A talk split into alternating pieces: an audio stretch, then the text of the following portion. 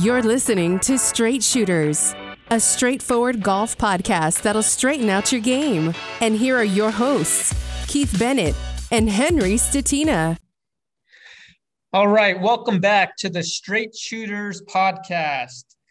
I'm your host, Henry Statina, and I'm with Keith Bennett today. Uh, the two of us are going to be talking a little bit about the driver. Uh, it seems to be uh, one of the most challenging clubs in the bag, one of the clubs that gives people the most fits when uh, trying to improve and play on the golf course. Uh, we've kind of broken it down into a handful of topics that we're going to talk about today that will give viewers the, uh, the, the idea as to what they need to do to get better. We're, we're going to touch on, on the setup, the swing. Uh, we'll, we'll, we'll talk about some various misconceptions, and then uh, we'll, we'll talk a little bit about practice and strategy so that um, after we've built a pretty reliable swing with the driver, we can take that to the golf course and, and optimize it to the best of our ability. Uh, Keith, uh, what are your thoughts today? How are you doing? And uh, let, let's get this thing started. Yeah, man, I'm excited for this topic. Uh, it is never going to you know, be something that we don't discuss. Uh, it's the longest golf club in the bag. Uh, it tends to be the lightest and the whippiest. Uh, it's kind of got the largest of the club heads, so a lot of people feel like they can just swing out, swing away, and they won't miss the club face. Um, but that kind of inherently presents some issues because, you know, a lot of people only know one speed with the driver, and that's full speed, trying to swing as hard as they can and out of balance, and and uh, really having no sense of where the club face is, what it's doing, or what it's even meant to be doing. So I think understanding that it's just like a, a pitching wedge, and the fact that you can make small swings with it, you can make half swings, three quarter swings, uh, less than full speed swings, uh, work on hitting the center of the club face, work on uh, returning your club face back to square at impact. You know, all those things that you would work on uh, with the, with a shorter club uh, can be worked on with, and, and is suggested that you work on with the driver. And then, you know, how do you take that, that club and that, that swing you've been working on on the range? How do you take that to the golf course and, and advance the ball, you know, towards the hole and, uh, and not, you know, continuously lose it left or right. So I think it's a good topic, but I, uh, you know, starting off with the setup, I've never seen or heard, um, more setup questions and ball position questions, tee height questions than, than with the driver. Obviously with an iron, the ball's on the ground. So there's no question of, you know, how high should I tee this thing up, or where, you know, all, you know, all those things. You know, there's just a little bit more variation with the driver because we can put it on a tee, and uh, there's a lot of different theories around that. So with the setup, you know, w- what would you suggest to help clarify in the listeners' minds uh, for how the, how we should set ourselves up to the driver? Yeah. You, you know, me, I think that, that looking for consistency is going to be really valuable. I think the simpler the instruction, the better. Um, I kind of like to look at the way those uh, robot testing uh, machines that they use at golf club manufacturers um, yep. swing a golf club. And yep. uh, when when they change the clubs, they're not necessarily moving the ball position all around, forward and back right. in, the, in the in the robot stance. It's actually just moving further and closer to it uh, based on right. the length of the club. And so um, I, I, I like to, to to get a player to to sole the club so that the club is in the middle of their stance.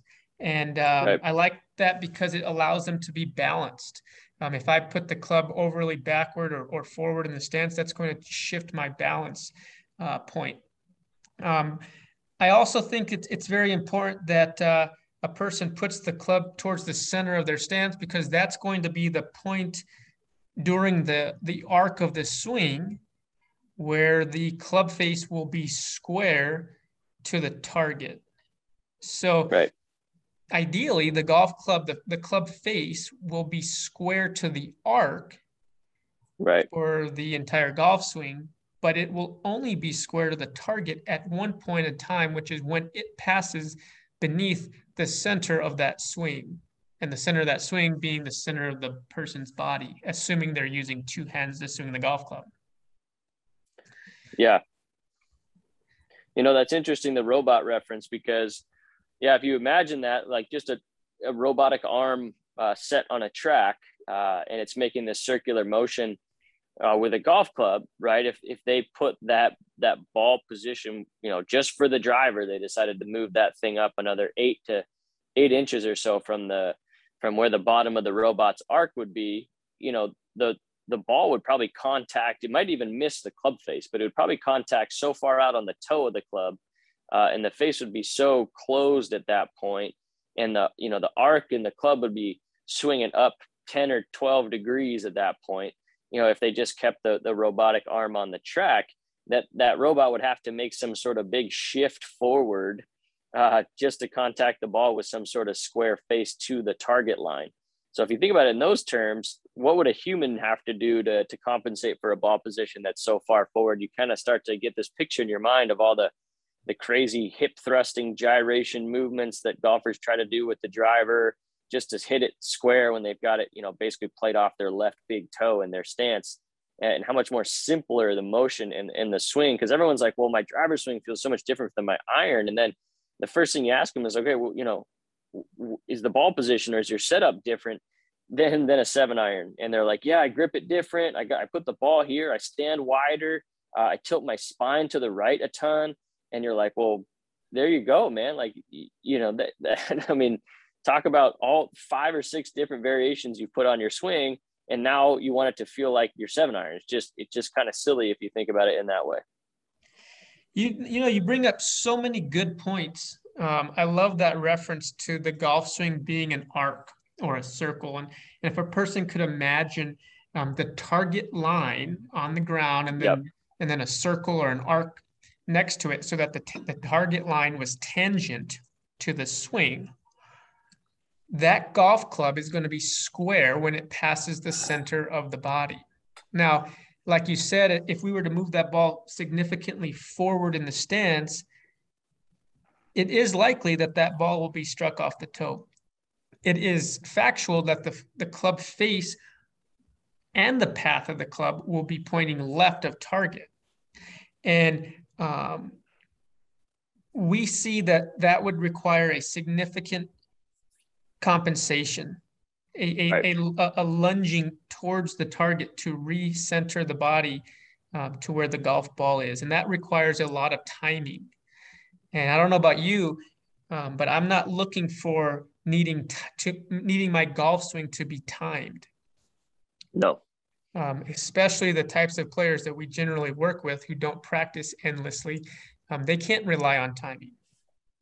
And I would th- I would think that driving is probably the number one thing that players come to us with a concern. Yep. Um, and, and there are lots of ideas out there that would potentially increase the need for timing, and that being one of them. Yeah, I agree. And, you know, it's interesting you say, you know, even those people who don't get to practice a lot uh, would want to build a swing that is not reliant upon timing. But even for you and I, people who do practice more than the average uh, amateur golfer, I'm not looking for any sort of timing elements in my golf swing. I'm not looking to have to, you know, have uh, four or five things come together perfectly every time I swing a driver. Um, and, you know, I think there's a lot of misconceptions out there that some of those things can result in, you know, more, more power, more distance, more this, more that. Uh, but, you know, I'm just looking to hit that ball pretty darn straight uh, down the center of the fairway with as little curvature on my golf shots as possible. Uh, and placing that ball and, and club more in the center of my stance, A, it allows me to make a more centered turn. So I can just turn my sternum and pelvis in place to the right and back to the left. And I can swing my club on a very, a very consistent arc around my body. And those two things right there are going to allow me the, the most amount of consistency possible. Uh, and to be able to just get better and better and better at that without having to have the ball position be perfect, uh, the grip be a certain way, this, you know, a certain amount of tilt to my spine, you know, all that sort of stuff. Uh, you know, even for us better players, we're not looking to add any of that. So I think there's a misconception for the amateur golfer that there's like, oh, there's a, there's a setup position for us beginners. And once I'm past that, I'll be ready for the advanced stuff. Right. And you and I both know that that's just never going to be the case. Yeah. That's not going to be the case. You look at tour players and they're constantly asking to simplify their golf swing. They're looking to, eliminate the variables. They're looking to reduce the timing. They're looking for the most consistency and reliability under pressure is imaginable. And right. I want to I want to clarify a couple of things. Um, we've we've often talked about putting the club towards the center and uh, right. getting a lot of response on social media. And and when we're referring to that, we're not referring to the golf ball. You know, we, we oftentimes right. look at the ball position. What you and I are referring to is the club position. We're looking to center the golf club in the center of the golf stance. Now, right. when I when I'm thinking of that, I'm also thinking of the shaft of the club. And if a person takes two golf clubs, an iron and a driver, and they look at them, they're going to notice a difference as to how the shaft of the club enters the club head. On the iron, the shaft of the club will enter the club head in front of the leading edge. There's going to be right. some amount of offset. E- even a club that has zero offset, the club's the shaft's going to enter right at the um, at the very leading edge of that golf club. And the driver is going to be a little bit different. The driver's shaft is actually going to enter the head behind the club face and on a different angle. It's going to be right. leaning away from the target. And so when we center our body on that golf club so that the club is in the center of our stance, the shaft would be in the center, but the leading edge of the club would be slightly forward, and the ball position on the driver would be slightly forward than it would be with the iron. Right. And so I think that referencing the golf club as being in the center is going to be very valuable because it's simpler and it's more consistent throughout the bag. Right. And it sets the ball in the correct place for both of the golf clubs, for all of the golf clubs. Um, sometimes players will have an idea that they should play the ball off of their left or lead foot, which positions the club way too far forward. Um, right. If you look on tour, most players, especially the lady players and, and a lot of the men players, will have the club towards the middle, ball next to the club, slightly forward of center. And right. the uh, there will be some players who have it a little bit more forward than that, but certainly not as far forward as most of the amateurs that we get to the lesson tee who struggle significantly with the driver. Right. And what's the one shot that, or, you know, for driver, it's interesting. They usually struggle with two shots. They usually struggle with a big slice and then, and then a huge pull hook. And if you understand the arc of the swing and where the face is likely to be on that arc, right? If, if, if you've got that ball way forward in your stance, and then at that point, the arc of the swing is going to be going left of the target line. If you have an open face relative to that leftward swing direction, then you're going to get a big old slice. And if you have a closed face relative to that swing direction, or a square face relative to that swing direction, left of target, you're going to get a big pull. And if you happen to hit one off the toe or the heel, you're going to get a really big, you know, variation in your ball flight. And, and just having it more in the center is, A, you're going to be more balanced, but B, you're going to have way less variation in the types of ball flights that you experience. And they're mostly going to be uh, straighter and, and more struck out of the center of the club face. You know, a couple of, you'll be, you'll be uh, hammering home a couple of those physics principles that are required for straight ball flight, which is center face contact, square face contact, and swinging the club in the direction of the target. So if you think about it purely from a physics standpoint, having the ball way towards the lead foot just is not even in line with, with hitting the ball straight. Absolutely. And, and, and there's going to be players or, or, or listeners out there that drive the ball just fine. And, you know, they might right. have some different types of variations of this, and that's totally fine. We're not even addressing those. Keep doing what you're doing and keep swinging well. Um, keep playing good golf, having a good time. This is a, a message more for the player who's struggling with his or her driver. And right. uh, I think that there's, there's really just a few things that a person might do in order to accomplish those physics principles that you're talking about. And the first one comes with with a neutral grip. Relatively neutral would be very helpful. Um, the second yep. one would be raising the club to waist high, making sure that the grooves are vertical. We don't want yep. those grooves closed or open. And then positioning the club on the ground and in the center of our stance. That's going to be a pretty good balanced setup. We're, we're going to have even weight distribution left to right. Uh, something that you touched on earlier was that the, the there should be a, sh- a shoulder tilt. Well, the, the the the trail arm for, for the right-handed golfer, the right hand is going to be lower uh, on the golf club, uh, the way it's it's being hold, held, um, causing for the right shoulder, the, the trail shoulder, to be a little bit lower, also allowing for that natural shoulder tilt away from the target. So if right. we do those things, we're going to be in a pretty balanced setup, very neutral, very systematic, um, and prepared to make an efficient golf swing. Absolutely. Absolutely. And so as we move forward um, with that uh, relatively neutral and balanced setup, what are some of those things that a player might want to do during the swing? How, how might that work best? With a relatively neutral and balanced setup, right? So, you know, they're going to want to first, I, you know, for me to get into that setup more regularly and more repeatably, I think standing in front swing. of a It, oh, into uh, the swing. Into... Yeah, with with the with the good setup, right? We've got a pretty balanced right. setup. So I'm wondering, you know, when we start to swing, how does that transfer into the swing? What what should we be looking to do? Right, uh, we're we hear looking about to angle of attack. We hear about you right, know, right, right. You know, how does that fit? Yeah, exactly. So I think a lot is made about hitting up on the golf ball, um, and and. the need to hit up on the golf ball to reduce spin, to increase launch angle, to, you know, to do all that sort of stuff to maximize distance. But, um, you know, it depends on the player's swing speed. It depends on, on, on what they're trying to get the golf ball to do, but swinging level with the ground is going to benefit just about every single golfer. Um, I see a lot of people trying to actively hit up on the golf ball, and that really throwing off their golf swing at the moment of impact. So they're trying to like actively lift up on it, or to make some sort of jumping or leaning back action, which throws off their balance and their swing center. So, you know, we often refer to the golf swing as, you know, a, a, a pendulum motion from a high centered axis. So kind of that sternum position. So keeping that in mind, if we can get that, the shaft, the, you know, the shaft and the club head to be swinging around that high centered axis, Um, on a nice circular, circular, consistent uh, motion with as little raising and lowering as possible from the top of the backswing into the into the downswing, et cetera. Then we're going to have a much more consistent motion throughout the swing, and you're going to have to you won't have to make any as, as many manipulations to to the club and your body coming through the golf ball.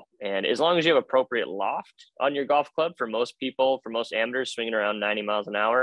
You know, ten and a half to twelve degrees on their driver. If they, if they're swinging level with the ground, uh, neither up or down, uh, they're going to get fine launch, fine backspin spin rates, and, and they're going to be able to hit it adequate distance for, for their swing speed.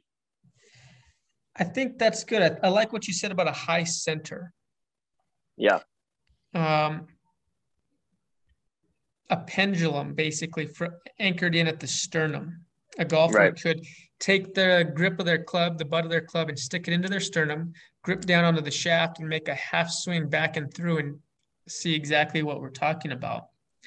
And when right. we make that type of a motion, we will notice that uh, the shaft of the golf club works kind of like a hand of a clock, with the club right. head and the, and the grip end meeting each hour Uh, together as as one one unit, not leaning the shaft forward and not leaning it backwards. And this is in it done in slow motion. And so when we make that type of a swing, it's quite noticeable that the hands are holding the club, the arms are swinging the club, the arms being from elbow to shoulder, and that the body is responding to the swing. It's it's it's moving back and through in response to that swinging motion. And the golf shaft at address was quite vertical, and as it returns to impact or passing the center of the swing, it would also be quite vertical. There's no need to lean it forward or trying to hit up on it. It would produce right. a very wide arc. It would produce a very shallow angle of attack. Um, some players, depending on how they do it, might have a positive angle of attack. Some might have a slightly negative angle of attack. We're talking one to two degrees in either direction. Right, um, that's marginal. Marginal, yeah. Ladies on the on the L P G A Tour average a little bit on the positive. The men are a little bit more on the negative. We're talking a couple of degrees in either direction.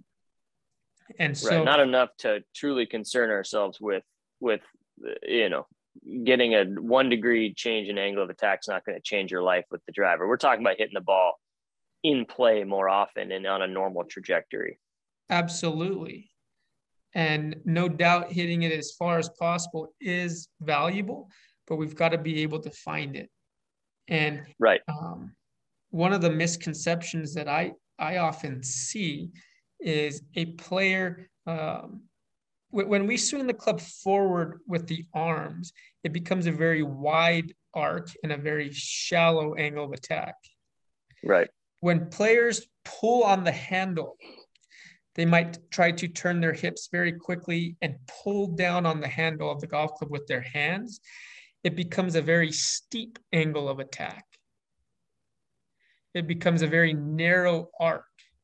That golf club is moving much more on a straight line towards the ball than it is on a circle, um, a circular motion around the body. Right. And so I think that that type of a player who's firing the hips and pulling on the club, trying to create some kind of a lag, is doing something intentionally to steepen the angle of attack and be told or feel the need to start to hit up on the ball. And so right. then that player has to start moving the ball position well forward so that the club can shallow out and level, and and, and uh, widen its arc in time to make contact with the ball. Right. And so for, for that type of a player, I would recommend having that neutral setup and then making a swing that was more circular, uh, swinging the club forward with the arms rather than pulling down with the hands. And when that club comes around to where the ball would be, the shaft should be relatively vertical. I think the grip and the head should arrive back towards the ball at the same time, which would allow for the same amount of loft on the golf club as it was at, at address. And the club would be um, more equipped to produce those launch conditions that a player would want for straighter and further tee shots. Right, exactly. And uh, I rarely come across amateurs who hit the ball too high, right? Most of them are hitting the ball way too low. Um, and you, again, you kind of think about how would a club manufacturer measure your golf club? They measure it with the shaft vertical so they can get the loft angle and the lie angle, and then they measure it. And that's how they, that's how the clubs are built, right? So if we think about more how the club is built and how it's designed and it's in its intended use, um, you know, folks with the grip way ahead of the club head at address, or even in their practice swings, I see this a lot, practice swings, they'll intentionally return the handle way ahead of the club head, even with the driver, right? They've been told to lean the shaft, all this, all the time. And they're basically turning that ten and a half degree driver into like a seven degree driver. And that, you know, they're de-lofting it at address and, and they're not returning it to its true loft and its true playing condition and its, and its designed condition. Uh, and that, and you know, what, what club head speed they have is being completely underutilized because they are, again, turning that club into such a de-lofted position. Uh, they're not allowing the shaft to kick out and to, to add, you know, some sort of loft to the bottom of the swing, which would be how a club's designed to have that club bending certain ways and at certain times perfectly to, to get the launch and all that the way it needs to be. So, you know, their rehearsal and their intention of returning that club back to vertical, the way it's set up at address, um, is how they're going to optimize what they do. And, and like you said, most people are going to be benefited. Most amateur golfers are going to be benefited from watching uh, the L P G A players. They all set up so beautifully, so symmetrically at address, so balanced. Uh, and you'll almost never see any of those golfers intentionally trying to pull the handle forward of the club head at address. Uh, because they just don't have the club head speed to to de-loft it and still get adequate, you know, playable golf shots. Uh, and, and amateurs need to be swinging the club the same way, the, the way it's designed to be swung. I mean, P G A P G A Tour players swinging the club one hundred twenty miles an hour, you can you can get away with just about anything uh, and and still hit the ball plenty far. Uh, but for the average golfer who swings ninety miles an hour with their driver, uh, that ain't going to work. You bring up a really interesting point about players wanting to lean the club forward.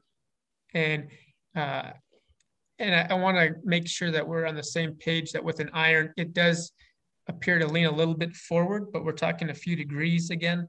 Um, and, and a lot of those players who do come with those challenges are trying to lean it way too far forward. The, a, a slow motion swing has the shaft leaning like twenty to forty degrees forward. So with right. a driver, that's certainly not what we're looking for. And and it has a lot to do with the des- a design element of the club within the shaft. The shaft is a it is flexing throughout the swing. And there's a point in the shaft that it's going to be bending the most. And that's an area that we call the kick point. And um, we have high kick point shafts and we have low kick point shafts. On a high kick point shaft, um, it'll launch the ball lower. And on a low kick point shaft, it'll launch the ball higher. And a lot of players, if they understood how that worked, would probably swing the club differently. Because right. that shaft is actually bending forward at, uh, at its fastest. The club head is actually, in a sense, passing the grip. That's, that's the direction that the shaft is bending. Right. It's not lagging behind like players think. The shaft is right. actually bending the opposite direction, which is adding loft to the golf club. And so on a high kick point shaft versus a low kick point shaft, if a person can think about it in terms of its thickness, the higher up on the shaft, the thicker it is, meaning it's stiffer and bending less. And so because right. there's less of that forward bend, it has less loft and lower trajectory. And the lower the kick point, the shaft becomes thinner and more flexible, and it would be bending more, causing for more loft and a higher ball flight. Right. And so when we see that, it, it's, it's for me and, and for a lot of the players that I coach, it's quite alarming to see how that club is actually bending. And in knowing so, we're going to swing it differently. Instead of pulling on the handle and trying to lean the shaft forward with the club head lagging behind, we would swing the whole club forward with the intention of the club head actually passing the handle ever so slightly. Right. But, but we remember, we're not doing that. We don't need to add that type of emotion into the swing with the hands. It is going to happen naturally. If we swing the club forward with the arms while the hands hold the golf club, the shaft of the club is engineered to produce that type of a kick point and launch the ball at the correct trajectory. Yeah, you know, I think helping people understand how a golf club works, how it bends, how it unbends, when it's flexing, where it's flexing, and why those design elements are, you know, these aren't just random things that have happened over time. These are club manufacturers who have spent years, decades, perfectly designing these shafts to bend and flex at certain points. Uh, to help with certain swing speeds and to produce certain ball flights. And just the visual of seeing how a, a shaft should flex when, where, and at what rate helps the golfer understand how the club is meant to be swung. Um, understanding that in the backswing, the, the club head is actually kind of designed to lag behind the handle a little bit so that at the top of the backswing, there can be a reflexing of the shaft. And then at the downswing, right, that clubhead is trying desperately to catch back up with the handle. So it's moving its fastest, and then it starts to catch up with the with the grip. And it and it, like you said, it has that that bending action where the clubhead actually gets past the handle a little bit, which adds loft to the golf club at the bottom. Just seeing that in visual or in picture representation would pretty much be all the golfer would need to convince themselves that dragging the handle forward on purpose is not going to help them get the most out of their club. You know, you're spending, some people are spending upward of six, five and six hundred dollars on their driver and then not even swinging it the way it's designed to be swung, right? It's just kind of crazy. You know, they're, yeah. they bought this tool, they bought this tool, an expensive tool, maybe one of the more expensive tools they'll ever purchase. And they don't even know how it's supposed to be used because it doesn't come with a user manual. I think that's one of the biggest misconceptions in golf is, is, is pulling on that handle, dragging the handle, trying to lead excessively with the, with the shaft leading forward. A couple of the other misconceptions that I want to talk about, and then I want to let you talk a little bit about practice and how a person might apply these things to their to their swing. Um, you know, the driver's going to go the furthest. It's designed to do so. It's the lightest of all the clubs. It's the longest. And then the head shape is completely different, obviously designed to send the ball the greatest distance. Right. And a player doesn't need to try to swing faster to produce the added distance. If I swung my arms as fast as I could with a seven iron, there's no sense in thinking that I'm going to swing my arms faster with a driver. I've already maxed out right. my arm speed. I'm not right. capable of swinging faster with the driver. It's just that the club is designed to go further. It's longer, it's lighter, and the the the the, the club head is designed to go further. And so um, a lot of players could benefit from making their longer clubs, the driver, all of the woods, and even the long irons, the same tempo and, and, and arm speed as that of the, the shorter irons. Yes, exactly. And because the club is longer, you get that, that multiplier effect, right? So, you know, you're going to get a multiplier effect in that club head. Uh, as long as you're actually not dragging the handle, you get the multiplier benefits of the longer club shaft, and the head uh, speed increases. But you actually blow it all up if you start dragging the handle, and you lose all that stuff that's already in there. Um, and like you said, understanding that and knowing that, hey, I can't increase my arm speed because the golf club I'm holding is longer. That's crazy. Um, but if I try to add speed by pulling on it, then I actually lose speed and lose the ability to hit the center of the face and control the arc and all that sort of stuff. Absolutely.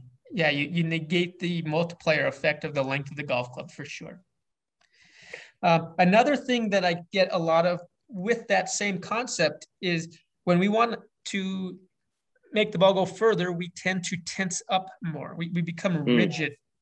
Right. And uh, neither tension or rigidity in our hands, wrists, forearms, elbows, in our entire body technically would cause us to swing faster.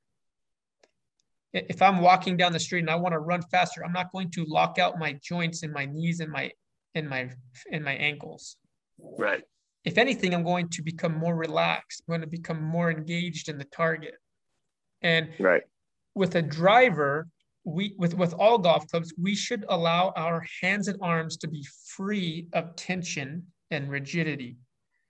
We should hold the club lightly, but in control, and maintain consistent grip pressure throughout the swing. In the backswing and in the forward swing, the wrists will hinge involuntarily. A person right. doesn't need to intentionally hinge and unhinge the wrists.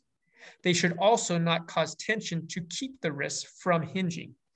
That should be an involuntary motion. It should be the same as when we're using a hammer to hammer a nail. The, the, the wrist and the elbows both uh, hinge and unhinge as a natural response to that motion. Right. Um, so. Yeah, you know, it's interesting.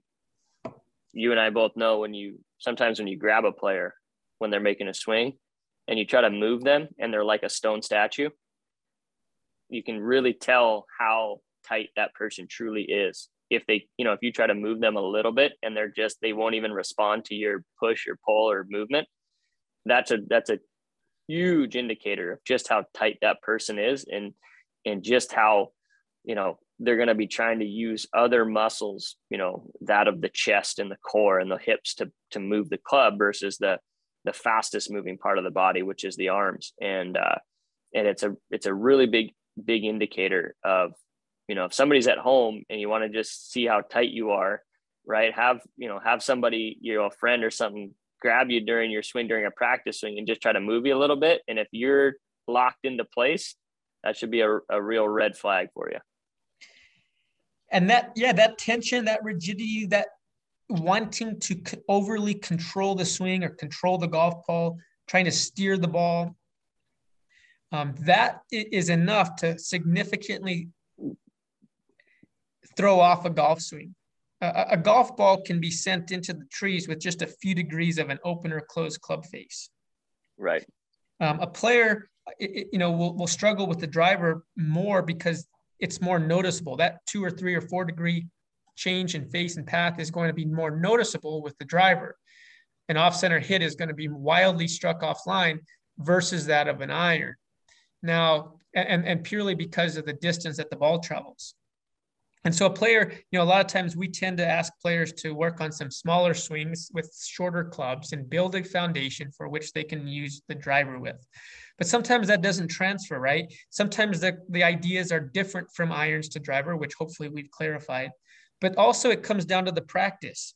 Um, you know, surely it would be helpful to practice playing shots, smaller swings and, and shorter clubs, but let's just use the driver, for example. Forget the other clubs for a moment. What would you recommend a golfer looking to improve their driver? Let's say they've taken into consideration our setup and swing recommendations. How would they go about actually building a better golf swing with the driver? Yeah, that's uh, that's a really good question. Um, First, I think once they're set up and they understand the swing concept of that high-centered pendulum action, uh, and just to reiterate, one way you can do that is just to, you know, stick that butt end of the grip kind of in your navel, uh, and and let your hands kind of grip down about midway down the shaft, so your arms are extended. And then when keeping that butt end stuck into your navel, rotate to your right for a right-handed golfer, or to the left for your left-handed golfer, and keep that same orientation between the clubs, the club and the arms and the body. And you're gonna, you're probably gonna experience way more rotation and rotary action uh, than you've ever experienced before. And then return that whole orientation back to center and then rotate to the other side. So it's gonna be kind of a three part to the right or left, depending on your, your hand, uh, left, right, right or left hand, back to center and then forward. And, and that right there is helping you understand the swing concept of that high-centered pendulum action. It's a true swinging motion. Uh, and then take your normal grip and then imagine that that grip's still in the navel and go and make the same length of swing back and forth and hit some golf balls just using that type of, of uh, length of swing, working on the center, hitting the center of the club face. And, and do that uh, to start out. And, and that would be a, a fantastic way to start to get oriented with your driver. So just to clarify, you're talking about sticking the butt of the club into the, the belly button or, or, or the sternum, holding down onto the shaft, turning back and through. Um, are, are, you, are you saying about waist high to waist high? Yes, exactly. So waist high to waist high is what we'll consider a half swing. Um, the, yep. the shaft of the club would be parallel to the ground and parallel yep. to the target line at, at that halfway point in the backswing and in the forward swing. Correct. Um, and then extending the club out to where you're holding it normally and making that same motion. Correct. With a focus of hitting it on the center of the club face. Correct. You know, it's interesting because a lot of players will tell me that the club is twisting in their hands. They feel it twisting right. and that they're common... Uh, fix is for them to grip the club tighter to keep it from twisting, right. which is probably the worst thing a person could do because we don't want tension or rigidity. And right. why would that club face be twisting? So what they experience without knowing it is that they're experiencing off-centered hits. So whenever the golf ball is striking out on the toe or the heel, further far enough away from the center of their club face, the club face will indeed twist open or twist close. And that twisting is what they're experiencing. So it's not like they're doing something with their hands, twisting it manually. The golf club striking the outer edges perimeter of the club face is what is actually twisting the club face. And like, like you said, to prevent that twisting, they start holding on to it tighter because they think it's something they're doing. Um, so Something that you can do to become aware of that and to understand why that sensation is happening is to have some, some uh, what I like to recommend is uh, Doctor Scholl's uh, Odor-X foot powder spray, and it sprays on the club face. It turns into this really nice matte white color, uh, and it will leave the imprint of the latest ball that you uh, struck with the face on the driver. And so you can be start to become aware of if you have any tendencies in where you're striking the club face with the golf ball, or just exactly why you're experiencing that twisting. And I can promise you, if you start to uh, have the ball connecting with the center of the face, that twisting sensation is going to go away. I think that's awesome. I think that's one of the best tools that I've used for showing players where on the club face they're hitting the ball. And it's obvious, um, you know, it shows their progress over time. They need to get better at hitting it on the center of the club face. It's probably the easiest thing that a person can do to get themselves um, becoming much, much better at golf. And yep. Let's say they've done it now.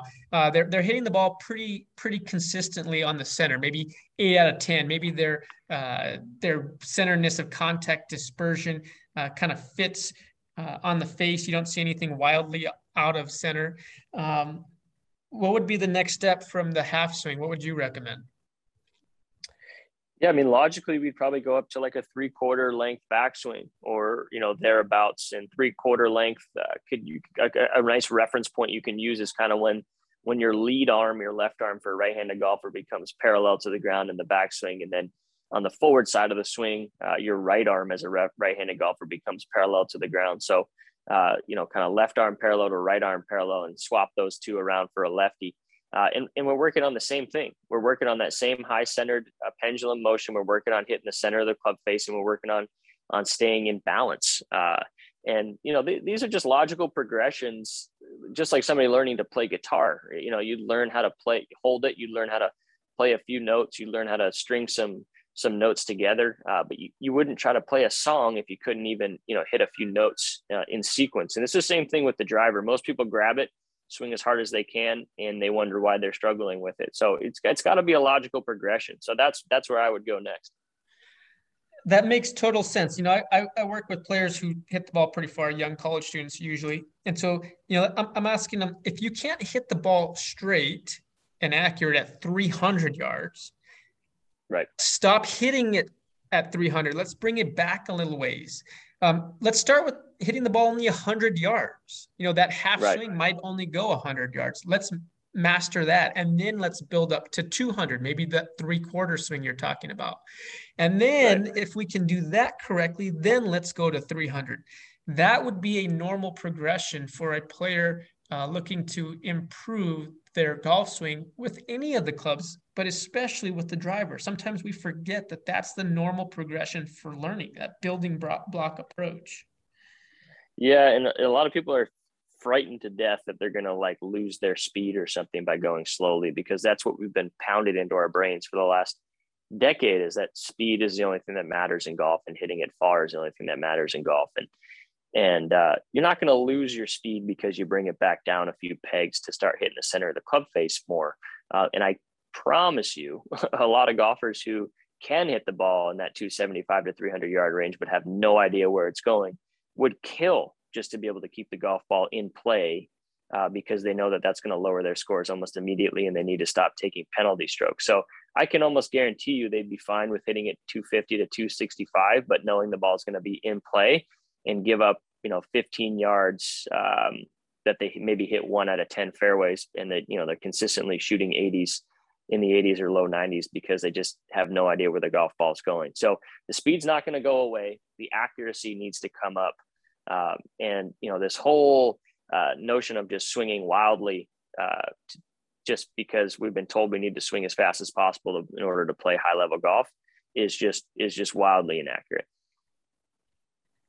I think that's an awesome way to, to, to summarize it. I mean, we've, we've talked a lot about the setup. We've talked about the swing, um, various misconceptions, some ways to practice and implement this. Um, at the end of the day, it really comes down to this game being a stick and a ball sport. And forget mm-hmm. what we even talked about with setup and swing for a moment. At, it, it's, it's simply a flat piece of metal and a golf ball, and we need to figure out, how do we orient that, that piece of metal to send the golf ball in a specific duress, direction on a repeatable right. basis. And at a full speed, swinging eighty to one hundred miles an hour, it's impossible to figure that out. Uh, we would want to certainly start with some smaller swings, um, figure out how to use that golf club to, to best bounce that ball towards the target, and then to develop more, more length and more speed um, while continuing to have a similar level of success. I mean, it, it's pretty intuitive in nature if we can break it down to a, a length and a speed that's manageable. Right, exactly. It's a progression. You have to build your way up. Um, most people will never take that step. Most people can't even figure out how to slow their driver swing down. It seems so foreign to them to make a slower motion with their driver. Um, but this is a game of being able to control the tool that you're using, uh, being able to hit certain spots in your backswing and forward swing, controlling how far the club goes back and how far it goes through. You know, you need to become aware of what that club is doing while you're swinging it. Um, and, and these are logical progressions uh, to doing that. And these, these are them, some things that, that a high level golfer would have no problem doing because they've spent a lot of time doing it. Um, but something that amateur and recreational golfers would have zero ability to do because they've never even thought of it in that way. So uh, they need to become more aware of, of what the club's doing and why they're doing it, and, and, and build their way up to, to fuller shots. Keith, I think this was really valuable time spent. Uh, the driver is certainly a, a, a club in the bag that causes a lot of players a lot of challenge, and it yep. doesn't necessarily need to be the case. Um, it, it's just another golf club. There are some differences, but there's also a lot of similarities between it and the rest of the golf clubs. And so um, I hope that this session would be Uh, received very nicely by viewers, especially those who are struggling with their driver and are looking for ways to improve. Yep, and I've got no doubt we'll we'll come back around to this topic uh, in future episodes. Uh, it's something that can always be chatted about, but I think you know this is a good reference for for those to keep coming back to this episode if they are uh, if they find themselves struggling, or they just want a, a quick refresher on on what they should be thinking about in. in Uh, when it comes to improving their driver. Absolutely, Keith. Good talking with you, buddy. We'll uh, we'll do it again next week. We'll have some different topics, and, and the viewers, if you guys are interested, feel free to reach out and send us some uh, requests as to what you'd like to hear from us uh, regarding golf and, and your golf game. All right, Henry. We'll chat soon, buddy. Take care. Take care.